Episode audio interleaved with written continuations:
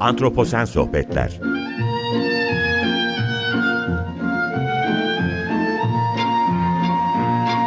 Hazırlayan ve sunan Utku Perktaş Merhaba Antroposen Sohbetleri hoş geldiniz. Ben Utku Perktaş. Antroposen hem alışılmadık hem de rahatsız edici bir dünya. İnsanların hem bireysel hem de toplu olarak askıya alınmış güven vermeyen mekanlarla boğuşmak zorunda kaldığı bir dönem. Yani devam eden huzursuzluk ve güvencesizlikle yaşamak için stratejiler gerektiren bir dünya ortamı olarak da tanımlanabilir. Daha önceki programlarda da altını çizmiştim bu tanımın. Ee, çok önemsiyorum. Bugünlerde şekillenen Türkiye ortamını, dünya ortamını çok iyi temsil ettiğini düşünüyorum bu tanımın. Ve bu şekilde programa girmek istedim. Ee, böyle bir ortamda artık literatürümüze giren bir başka kavram da var. Ona da çok fazla yer ayırmayacağım ama ekoanksiyete diye bir kavram girdi. Ve o da ekolojik olaylarla özellikle içinde olduğumuz iklim krizi gibi ekolojik bir takım olaylarla şekillenen anksiyete durumunu anlatıyor bize. Ve bugün bu perspektif içinde travma kavramını konuşmaya çalışacağız. Ve konuğum klinik psikolog İbrahim Eke. Kendisiyle bu güvencesizlikle şekillenen ortamda travma algısını nasıl e, algılamalıyız, nasıl tanımlamalıyız bunları sormaya çalışacağım. İbrahim Bey hoş geldiniz. Çok teşekkür ederim vakit ayırdığınız için eksik olmayın. Hoş bulduk. Çok sağ olun. Ben de teşekkür ederim. Sağ olun. Ben şimdi sözü size bırakacağım. Çok e, girişi uzatmak istemedim. Bu içinde olduğumuz dönem yani hem doğal afetlerle şekilleniyor hem iklim krizi gibi bir durumla karşı karşıyayız. İşte biyoçeşitlilik krizi benim programda hep altını çizmeye çalıştığım problemler. Ama özellikle depremin gölgesinde konuşuyoruz esasında yaşadığımız o büyük afetin gölgesinde Kesinlikle. konuşuyoruz bugün bu kaydı bu yapıyoruz. Dolayısıyla ben travmayı size sormak istiyorum. Yani bu gibi doğal olaylarda, doğal afetlerde yaşadığımız travmayı nasıl tanımlarız? Travma nedir? Bunun belki ekoanksiyeteyle de bir ilişkisini kurabilir miyiz? Sözü size bırakıyorum çok uzatmadan. Çok teşekkürler tekrardan eksik olmayın. Ben de teşekkür ederim tekrar. Şimdi e, tanımı aslında o kadar düzgün yaptınız ki bahsettiğiniz şey bizatihi travmayı tanımlıyor diyerek girebilirim ben de. E, psikolojik travmayı kastediyoruz tabii ki burada. Şimdi e, psikolojik travma dediğimiz zaman bir tarafıyla aniden gerçekleşen ve hayatımızı alt üst eden, geçmişle bağımızı e, ve gelecek kurgumuzla olan e, bağlantımızı kopartan olaylar diye çok basitçe tanımlayabiliriz aslında. Ee, ama işin bu ekolojik tarafı e, çok da aniden gerçekleşen bir şey değil. Yani insanlık tarihine bakarsanız tabii ki aniden gerçekleşen bir şey ama e, bir yaşam döngüsü içinde, bir insanın yaşam döngüsü içinde başından sonuna kadar aslında adım adım gelen, bizim ilk gençlik yıllarımızdan itibaren e, yarım derece, bir dereceyle başlayan e, ekoanksiyete dediğimizde şu anda konuştuğumuz Açık Radyo'nun sabah yayınlarının yaygın bir anksiyeteye doğru yol açtı. Vurgularla birlikte birçok insandan duyduğum şey olduğu için ilgilenmenin getirdiği yük diyelim bunu aslında. E, bir kaygı durumunu tabii ki yaşıyoruz. Şimdi e, travmadan tam da depremin gölgesindeki halden başlarsak diğeriyle bağlayalım. Psikolojik travma dediğimizde aslında öncelikle ikiye ayırıyoruz. Büyük T travmalar ve küçük T travmalar diye. E, literatürdeki bu fark e, fiziki tehdit içeren ve duygusal tehdit içeren olarak ayrılıyor. Küçük T o yüzden e, tanımlanıyor. Onu bugün için bir kenara bırakacağım. Büyük T travmalar dediğimizde e, bu da kendi içinde bir ikiye bölünüyor. Doğal yolla oluşanlar ve insan eliyle oluşanlar. Şimdi doğal yolla oluşan travmalar dediğimizde deprem, sel, tsunami, fırtına, kasırga bunların sonuçları, e, yanardağ patlaması, e, epidemi, pandemi, küresel ısınma ve sonuçları, kıtlık, açlık ve susuzluk. Başlık olarak aynen böyle sıralıyorum. Anladım. Çok yani e, yanardağ patlaması hariç herhalde e, içinden geçmediğimiz durumda yok şu ana kadar. Evet, evet, evet, evet. E, tendüreye bakıyoruz eğer o da hareketlenirse tamam literatürü tamamlayacağız diyebiliriz. Yani umut bütün, bütün başlıkları şey deneyimlemiş olacağız. Evet çok güzel. Evet, evet aynen böyle geçiyor. Şimdi diğeri de insan eliyle olanlar. Döneceğim tekrar buraya ama diğerini de tanımlayayım. Kazayla olanlar. Bu kazayla literatürde tanımlananı benim kafam bir türlü yatmıyor ama hani kaza tanımı içerdiği için çok da itiraz etmiyorum. Ee, örneğin grizi patlaması. Hani Soma'ya bakıp da bunun bir kaza olarak nitelenmesini ben içsel olarak kabul etmiyorum. Ee, bir katliam olan şeyi kazayla nitelendirmek, oradaki suçu değiştirmek anlamına gelir diye varsayıyorum. Ee, tren, trafik, uçak, deniz kazaları, yangın, tüp, doğal gaz patlamaları ve nükleer kazalar bu kategori içinde yer alıyor. Bilerek ve amaçlı olarak yapılanlar dediğimiz zaman da e, tabii ki en başta savaşlar ve soykırımlar var. Buna dahil olan kitle katliamları, toplama kampları, ırksal, dinsel saldırılar, katliamlar yine bu başlık içinde tanımlanabilir. Dahil olarak e, tecavüz, taciz, fiziki, duygusal, cinsel her birini barındıran sadece bir tanesi.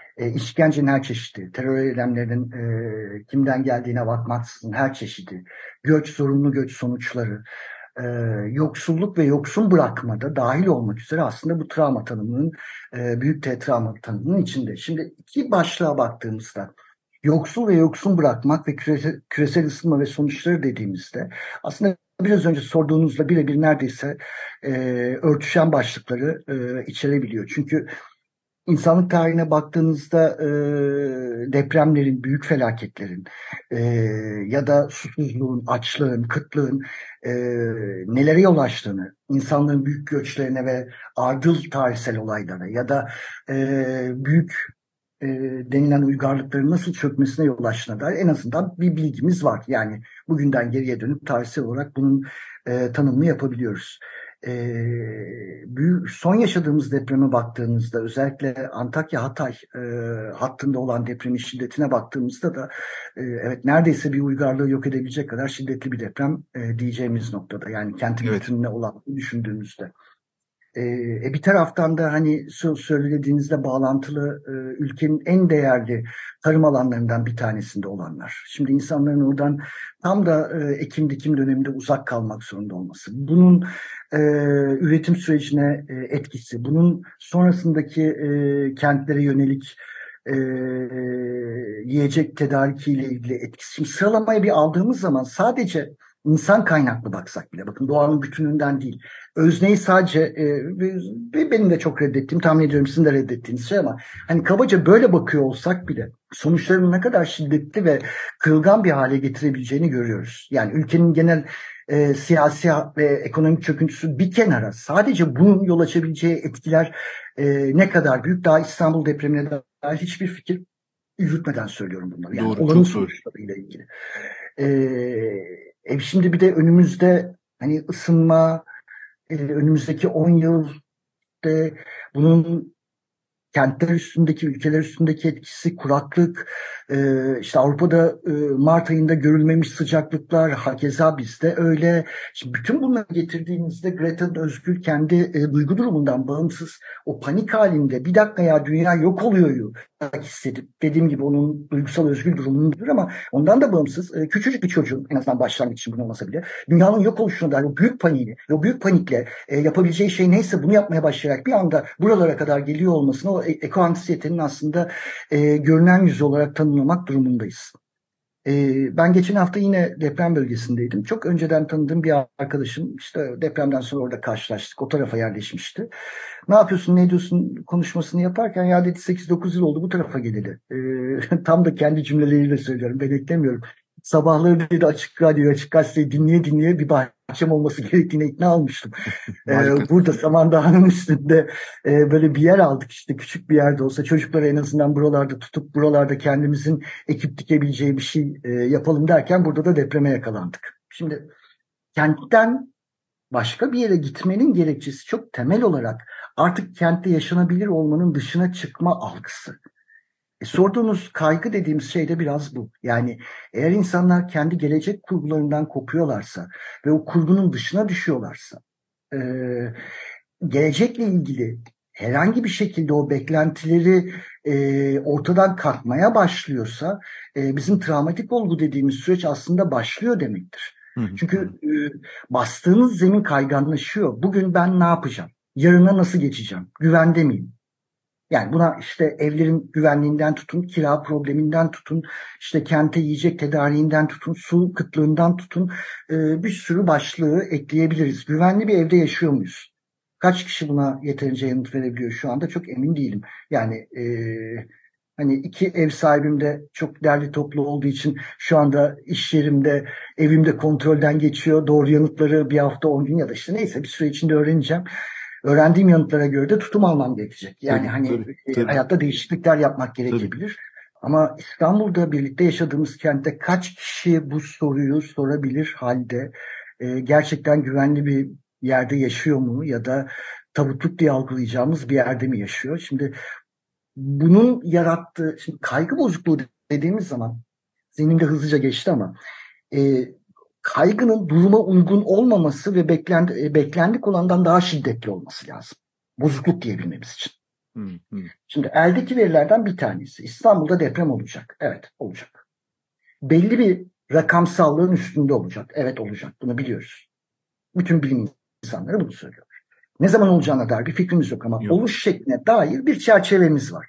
Ve aşağı yukarı İstanbul'da ne kadar bina stoğunun etkileneceğine dair 14 bin plus olmak üzere. Yani en son verilen rakamlar böyle yani e, tam yıkım denilen rakamın böyle bir şey olacağını söylüyorlar. E, şimdi 14 bin tane yıkılan eve kurtarma nasıl yapılabilir? Bir. Kentin içinde hareket edilebilir mi? İki. Bunları hepimiz düşünüyoruz değil mi insani olarak? Tabii tabii. Ee, Yani ben ben Ankara'da düşünüyorum bunları. Yani hiç e, aynı şeyi söyleyeyim size. Yani İstanbul benim için çok önem arz eden bir yer gibi ve be- belli ölçüde Türkiye için de önem arz eden bir yer ve ben Ankara'da bu kaygıyı Merkezi- yaşıyorum. Yani bir şey olursa diyorum hani ne olur? Birçok farklı Evet, evet, açısından diyorum. Yani Şimdi sevdiğim insanlar kalmak- aynı zamanda Türkiye'nin durumu birçok şey. Şimdi o sorduğunuz genel anksiyete halinin zaten belirlediği şey bu. Hayatta kalmanın kendisi yeterli bir şey değil ki. Tabii. Sonra, şimdi bakın bir olgunun travmatik olmasının şiddeti olgunun kendisi kadar o olay sonrasında neler olduğuyla da belirlenir. Yani bir dayak yersiniz, bir şey olur hayatınızda ama o kadar koruma halindesinizdir ki e, e, aradan bir vakit geçer, gülerek bile anlatabilirsiniz bunu. Ya şöyle olmuştu, böyle olmuştu diye. Çünkü güvenliğiniz devam ediyordur, sürekliliğiniz vardır. Çok güzel. Evet. Ama hayatınızda bir kırılma olur ve gelecek olanaklarınızı ortadan kaldırır. Umudunuzu bakın çok temel olarak yaşamla ilgili beklentinizi kırdığı anda onun şiddeti olayın kendisinin daha ötesine geçer. Şimdi Doğru. İstanbul'da birinin ben korkuyorum, kaygılıyım dediğinde ben de diyorum ki bu duruma verilen normal tepkiler. Yani şiddetli diye direkt anksiyete bozukluğu diye tanımlama durumunda değiliz. Hı hı hı. Böyle bir duruma rasyonel vereceğimiz tepkinin bizatihi kendisi bu. Veremediğimiz tepki de dahil buna. Şimdi evini değiştiremiyorsun, onu yapamıyorsun. Hani e, yani mali olarak gelinen süreçlere baktığımızda kiralar, e, asgari ücretin yoksulluğun durumu vesaire. Şimdi bütün bunlar bir yanıyla öfkeyi, bir yanıyla çaresizliği, bir yanıyla kaygıyı tetikleyen ve kendi içinde bunlar alt üst olan durumlar. Şimdi güvenlik algısı dediğimiz zaman neye ihtiyaç duyuyoruz? Hani baktığımızda o psikososyal destek dediğimiz ya da bizlerin o anksiyeteyi daha az, e, daha kabul edilebilir yaşayabilmesi için.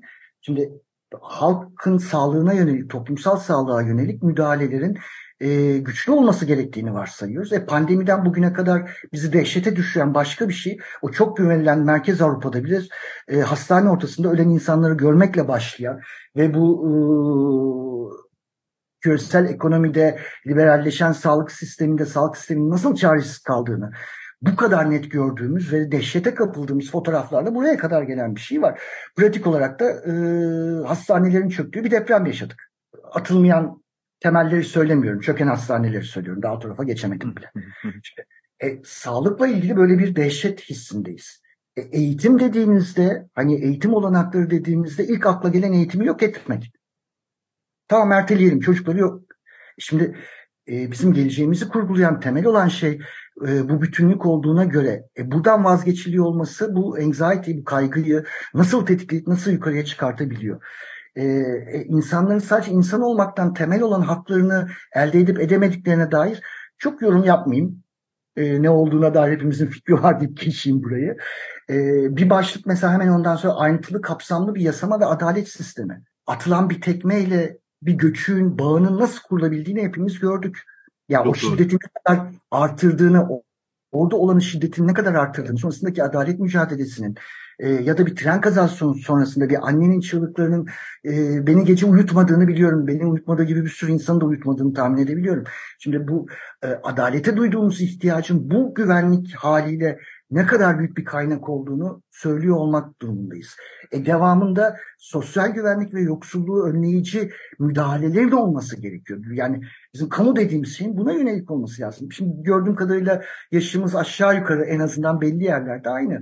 Ben bir bankacı çocuğum. Babam şeker banktan emekliydi. Benim bütün çocukluğum her yaz e, bankanın kampına giderek geçti ve e, o dönem çocukluğu geçen herkesin mutlaka böyle kamusal yerlerde e, anıları var. Bir yere yemeğe gidilirdi. İşte normalden daha ucuz olurdu. E, tatilini Aynı, yapabilirdin. aynı, aynı. Evet, orada çok, toplanırdı. çok doğru. E, A- şey, aynı şeyler. sen özelleştirip yok ettiğinde şu anda yoksulluğun geldiği yeri, yoksulluğun getirildiği yeri e, o gelecek kurgusundan kopmakla bağladığımızda kaygının nereye vardığı yanına ekleyin sıcak, kuraklık, susuzluk, e, insanların nefes hale, alamaz hale gelmesi. Greta'da e, betimlenen o e, Birleşmiş Milletler'deki konuşmasını hatırlıyorum, izlemiştim. Hı hı. E, çok jest ve mimik veren bir kızcağız değil zaten. Yani dediğim o özel durum yüzünden. Ama yüzündeki konuşurkenki dehşet hissini çok iyi alabildim. Yani o, o, o korkusunun ne kadar gerçek olduğu e, ve onu nasıl hissettiğini görebiliyordum orada. Şimdi bütün bu saydığım çerçevelere baktığınızda e, kaygının yaygın olmama ihtimali var mı? Bunu anlamak için galiba psikolog olmaya gerek yok bu Doğru. çerçevede bak. Anlıyorum. Ben burada şeyi merak ediyorum İbrahim Bey. Şimdi biz 2050-2080 yılındaki farklı iklim senaryolarından bahsederek dünyanın, gezegenin ciddi katastrofik olaylarla karşı karşıya kalabileceğini iklim senaryolarından yola çıkarak hani biz bilimciler de söylüyoruz. Şimdi Hı hı. tabii bugün benim yaşadığım işte kendimden örnek verebilirim ki çok basit bir deprem yaşadık ama çok basit derken şöyle yaşadığım kaygı çok basit bir düzeyde ortaya çıkıyor. İşte İstanbul'da bir şey olursa ne olur diye düşünüyorum mesela. Çünkü İstanbul benim için çok farklı bir yer işgal ediyor. Şöyle ki hem sevdiğiniz insanlar var peki bir yandan da şöyle düşünüyorsunuz Türkiye'nin entelektüelleri orada, Türkiye'nin ekonomisi orada, Türkiye'nin yani ülke olarak da çok ciddi sıkıntı yaşayabileceğimiz bir perspektif resim ortaya çıkıyor. Şimdi Kesinlikle. bu kaygıyı böyle yaşarken şimdi bir şey olduğunda başımıza gelen şey somut olarak gerçekleşiyor ama ondan sonra mesela 2050'ye geldiğimizde bu katastrofik olaylar arttığında bu travmanın bizlerde bıraktığı izler nasıl geçer? Yani büyük ihtimalle geçmeyecek ve belki de katmerlenerek devam edecek ve üzerine bir de katastrofik bir olay yaşayacağız. Ciddi anlamda insanlar için böyle bir çöküş mü demek oluyor? O zaman biz neyle nasıl baş edeceğiz? Yani ben bunu merak ediyorum. Bununla baş etmenin bir yolu var mı? Ee, var.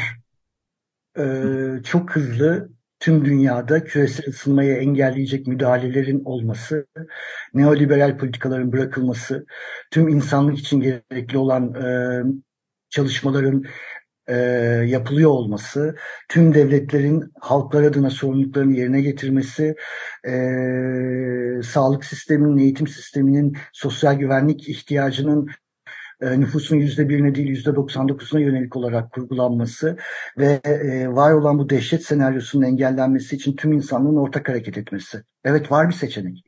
Evet yani çok güzel ama burada tamamıyla iş karar vericilere düşüyor ve karar vericilerin esasında bu süreçlerde ne kadar da şey olduğunu gördük biz. Yüzde bir için çalıştığını gördük. hazırlıksız ve gerçekten insanların e, insanların ihtiyaçlarını bir anda nasıl karşılayacakları konusunda hiçbir şey bilmediklerini gördüm ben kendi adıma. Bu, bu işlerin içinde olmasam da dışarıdan bakınca biz neresinden tutabiliriz diye çok çaba harcadık. Aynı şey orman yangınları için de geçerli benim için. Çok, çok Ormanlar basit bir yanıyor. şey söyleyeyim size. Ben 1995'ten beri olan olaylarda bir psikolog olarak sahaya gidiyorum. Evet, evet. erkeklerde. 2013'e kadar olan, bakın tarihi de bilerek söylüyorum. 2013'e kadar olan ülkedeki müdahale yeterliliği hala devam ediyor olsaydı. Hı hı. Tarihi bilerek veriyorum. Google'dan baktığınızda neyi kastettiğimi anlayabilirsiniz. Ee, 50 küsürüncü gün olan deprem bölgesinde şu anda o çok eleştirilen Kızılay çadırları ve Kızılay kentleri kurulmuştu. Tuvaletler vardı. Hı. Duşlar kurulmuştu. E, Üç öğün sıcak yemek vardı. Ve biz Afetlerde Psikososyal Hizmetler Birliği olarak Türk Psikiyatristler Derneği, Türk Psikologlar Derneği, e, Rehber Danışman Meslektaşlarımızın Derneği, Sosyal Hizmet Uzmanlarının Derneği, e, psikiyatri hemşireleri, çocuk e, psikiyatristleri ve psikologları hepimiz tek çadır altında Kızılay'ın bünyesinde psikososyal destek çalışmalarına başlamıştık. Bu yaptığımız bir şey daha öncesinde yapılabiliyordu. Tabii bugün ki. niye yapılmadıysa, bugün niye yapılamadıysa e, öncelikle bir hukukun konusu yani net bir şekilde. Yani adaletin konusu bu. E, çünkü bu insanlığa karşı işlenmiş suçtur. Bu, bunun daha ötesi yok. Avukatlar, hakimler, savcılar zannederim bunun doğru kavramlarını bulurlar. E, ama ben şuna şahit olmak için şimdiden e, ismini beyan ediyorum. 2013'e kadar yapılan bir şeyin, yapılabilen bir şeyin, kaynaklarla yapılabilen bir şeyin bugün yapılmıyor olması, bakın yapılamıyor olması demiyorum. Yapılmıyor, olması. olmasının çünkü karşılığı mı yapılıyordu? Tabii. Benim gibi bir sürü profesyonel var buna şahit olan, emek veren, yanında duran. E, ben hiçbir zaman devlet memuru olmadım ama olay olduğunda evet Kızılay bünyesinde meslek örgütlerimizin yaptığı anlaşmayla, e, ortak bir metinle biz gidip görevimizi yaptık. Bir sürü meslektaşımızı oraya götürdük. Bugün olmuyor olmasının sebebi biraz önce konuştuğumuz o kaygının katlanmasının gerekçelerinden bir tanesi ve e, biz psikologlar sadece psikolojiye dayanan müdahalelerle bununla başa çıkamayacağımızı çok iyi biliyoruz. Biz burada e, halkımızın deyimiyle söyleyeyim zurnanın en son deliğiyiz. Yani insanlar Hmm. güvenli bir yerde yaşayacaklar, güvenli gelecek hisleri olacak, karnı doyacak. Bunlar tamamlanacak ki duygu durumu nasıl diye ben sorabileyim. Anlıyorum. Temel olan şey bu. Deminki sorunuza da böyle yanıt vereceğim. Önce kamusal, sosyal, eşitlikçi müdahaleler yapılacak ki bizim profesyonel müdahalelerimiz ancak ondan sonra gelir. Yani bu güvenlik alanı alındığında rağmen bir kaygı varsa evet o zaman ben bir şeyler yapabilirim ama değilse psikolog İbrahim Eki olarak değil, yurttaş İbrahim Eki olarak müdahale ederim. Benim adıma siyaseti yapmalarını değil, siyaseti ben yapmaya yönelirim. Aradaki fark bu olur. Çok önemli. Çok teşekkürler bu bu şey için. Çünkü şöyle bir şey yaşamıştım. Ben deprem olduğu sırada yurt dışındaydım. Ee, kaldığım yerdeki ev sahibim de bir psikiyatristi e, tesadüf. Ve deprem olduğu zaman hani çok ilgilendi benimle. Yani yakınların var mı, şey var mı falan derken bir kahve içerken de şöyle bir şey konuştuk. İngiltere'deydim. Ee, dedi ki bu tür travmalarda yapmanız gereken tek şey, yapılması gereken tek şey, insanlar bu tür doğal afetlerle yaşadı bunu, gördü. Yapılması gereken tek şey insanları acil olarak barınacak yerlerini hemen temin edebilmek. Çünkü yapacağınız başka bir şey yok. Bu insana sözlü olarak bir şey ifade edemezsiniz. Bu başımıza geldi, şöyle oldu, hepsini atlatacağız falan. Bunların hiçbirisi değil.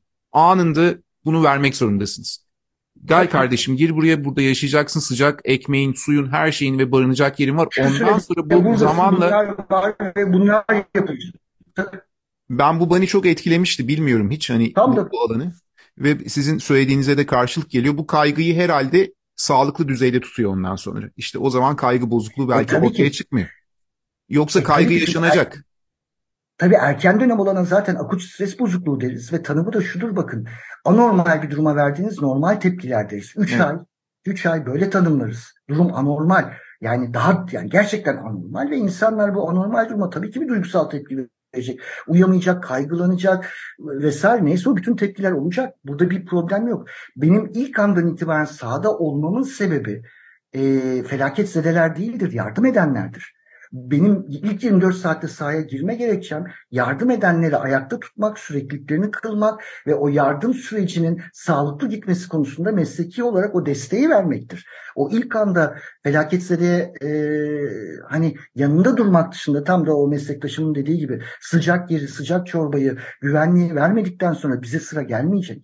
Gelmez. Aynı, aynı şey çok sizin söylediğinizle çakıştığı için söyledim.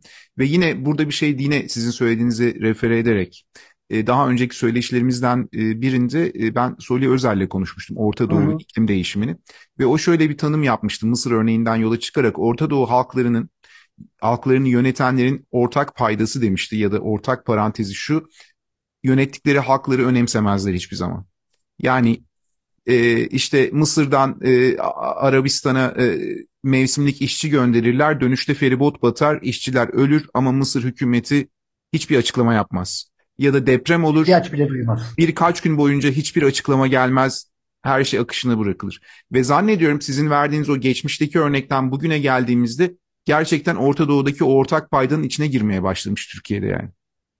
Onu söylemekten de çekinmiyorum ama öyle görünüyor Evet galiba. evet evet artık, artık bir Orta Doğu ülkesiyiz tanımı e, bu çerçevede Soli Bey'in de Ya- söylediğiyle tanımladığımızda evet buna buna oturuyor. Verdiği Yani- örnekler olunca şu yeni 1923'te yaşadığımız bu deprem. Evet, pardon. Buyurun. 1923 ile bugünlere gelirken e, abartılı e, karikatürize edilmiş e, batı hedefi değil buradaki mesele. Evet. E, demokratik hakların insani temelde herkesin hesap sorabilme hakkının bakın bu çok yani ben bir hata yapabilirim ama siz bana bunun hesabını sorunuzda ben bunun bedelini ödüyor olmak durumundayım. Demokratik tutumda bedel ödemeyeceğimi bilmektir. Fark bu. Ve eğer muhasır medeniyetler seviyesi dediğiniz şey hesap sormak ve hesap vermek ise ben muhasır medeniyetler seviyesinin bu topraklar için doğru hedef olduğuna hala inanıyorum. Çok güzel. Çok teşekkürler. Ben e, bu söyleyiş için çok teşekkür ediyorum. Çok hızlı aktı zaman yine e, ve bu vesileyle e, Tuğba bizi buluşturdu. Ben sizi tanıdığıma çok memnun oldum. E, Tuğba'yı da burada yani çok kıymet veriyorum kendisine. Anmadan edemeyeceğim. E, ona da selam gönderelim. E, vakit Benim ilkokul arkadaşımdır. evet evet öyle aynen. Ben söyledi bana e, ve sizinle buluşmamı evet. sağladı. Ben sizi tanımadı, tanıdığıma da çok memnun oldum. Çok çok teşekkür ediyorum. Ben de çok teşekkür ediyorum size. Antroposen sohbetlerin sonuna geldik. Bugün konuğum klinik psikolog İbrahim Ekeydi. Travma, ekoanksiyete kavramlarını konuştuk ve bugünleri biraz tartıştık. Önümüzdeki günlerde tekrar antroposen sohbetlerde buluşmak üzere. Hoşçakalın, iyi akşamlar diliyorum.